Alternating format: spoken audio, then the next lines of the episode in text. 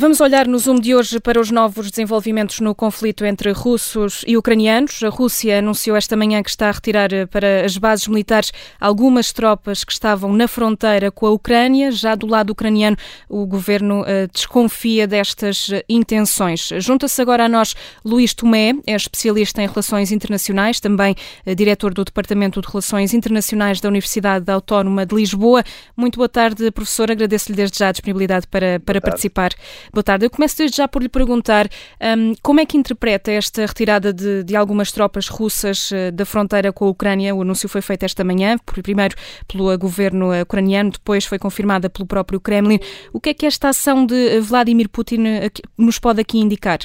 Olha, eu acho que é o primeiro sinal positivo em tempos, na medida em que não há escalada e há este sinal de que pode haver o início de uma retirada gradual uh, da Rússia.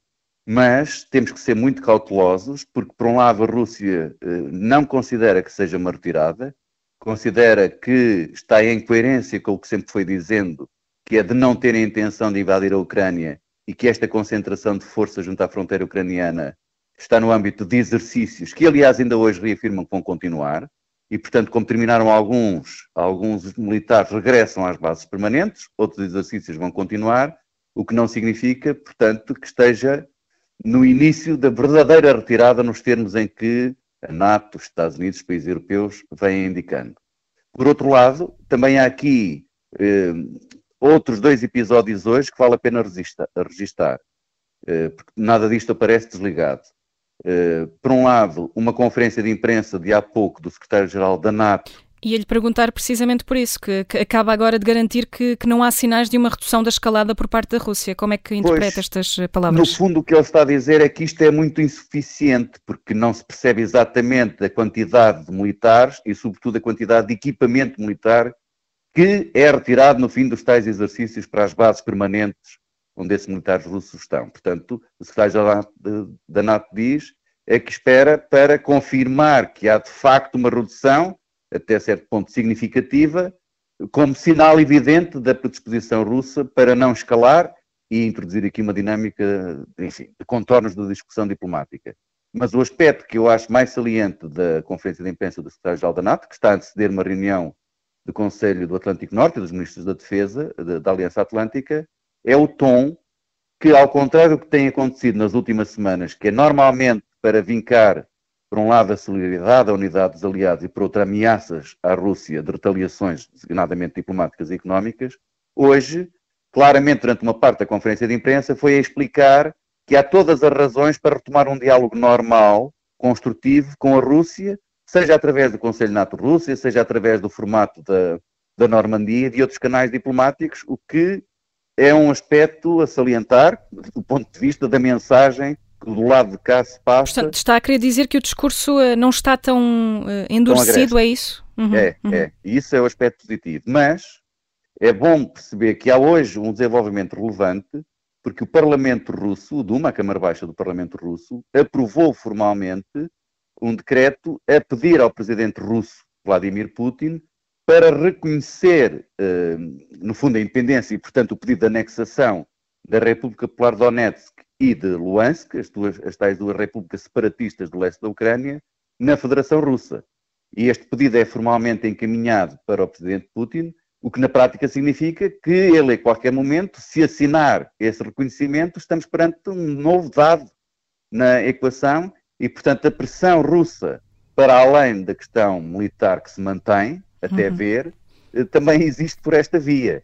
Eh, mas eu acho que significa tudo que nós começamos a entrar numa arena de negociações uh, diplomáticas, que era no fundo o sinal que estávamos à espera, porque tudo que tem acontecido nas últimas semanas é sempre no sentido da escalada para o desfecho de conflito militar. E nesse sentido podemos dizer que estamos aqui perante um uh, descalar das tensões, estamos mais perto de um fim deste conflito ou não, aqui com esta questão de, da retirada de algumas tropas russas uh, da fronteira ucraniana?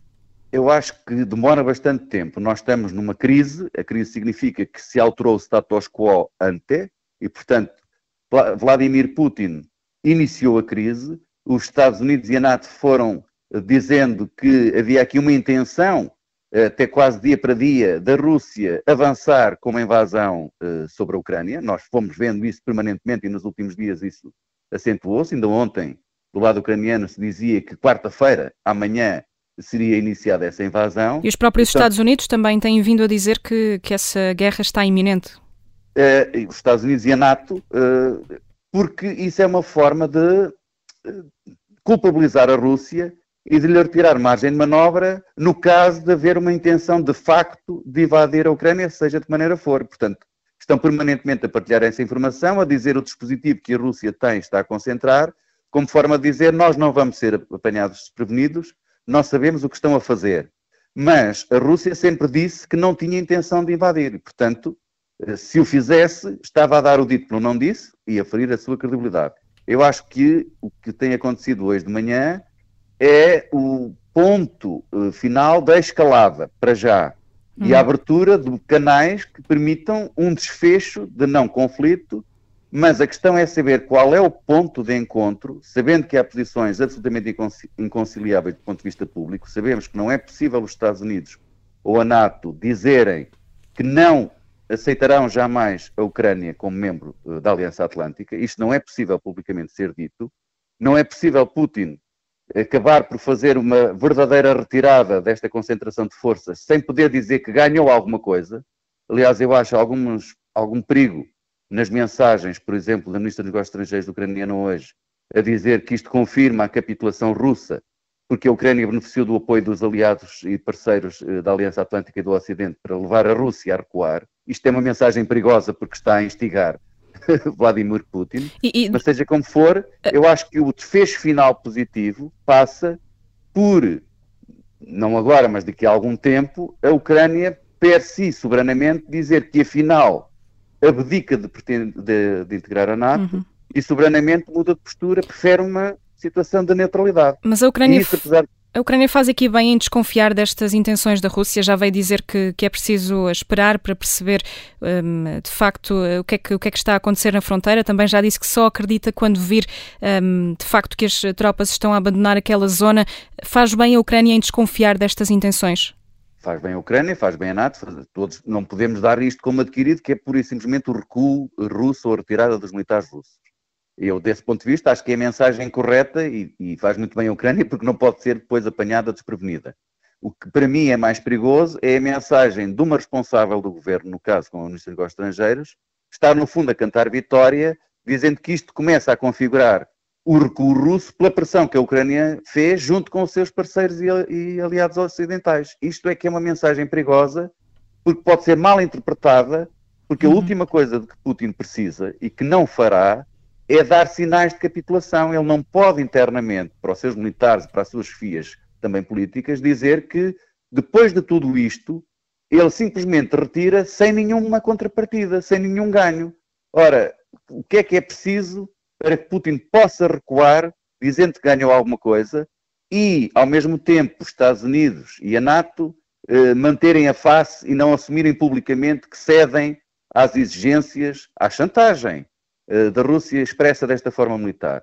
Eu acho que o desfecho final, eh, que seria positivo, e é aquilo que pode permitir que todos saiam relativamente bem desta crise, sem conflito militar, passa exatamente por uma mudança da postura ucraniana que abdica soberanamente, e portanto aí a questão da soberania fica salvaguardada, é a Ucrânia soberana que deixa de querer entrar na NATO uhum. e prefere, em nome da sua própria segurança e da segurança enfim, europeia, passar a uma postura de escolha própria soberana de neutralidade.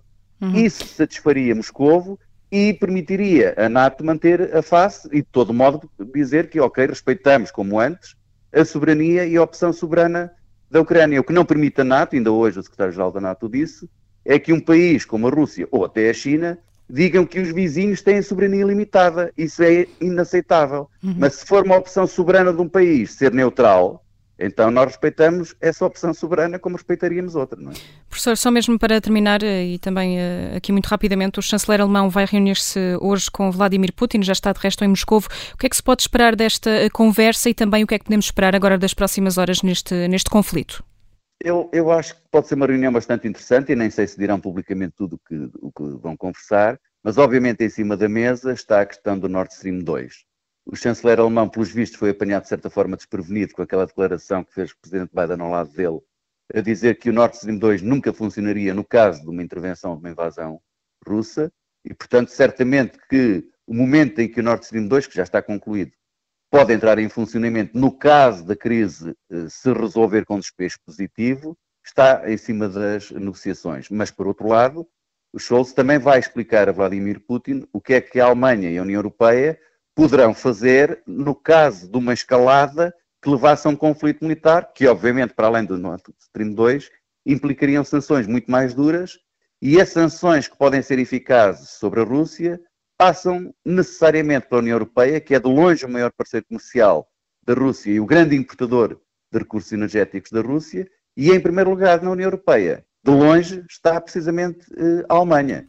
Portanto, do ponto de vista de levar Putin a perceber o que pode não perder se considerar um desfecho positivo e o que pode perder ou agravar-se no caso de avançar militarmente, a mensagem, a conversa de Scholz pode ser bastante relevante embora publicamente possamos não saber tudo que uhum. vão naturalmente conversar entre eles. E vamos esperar para ver que, o que é que sai dessa uh, conversa. Agradeço-lhe, professor, a disponibilidade para participar no Zoom de hoje. Uh, professor Luís Tomé é especialista em relações internacionais, é também diretor do Departamento de Relações Internacionais da Universidade Autónoma de Lisboa. Esteve hoje no Zoom da Rádio Observador a olhar para estes novos desenvolvimentos sobre as tensões na Ucrânia, a Rússia que anunciou hoje a retirada de algumas tropas da fronteira. Thank you.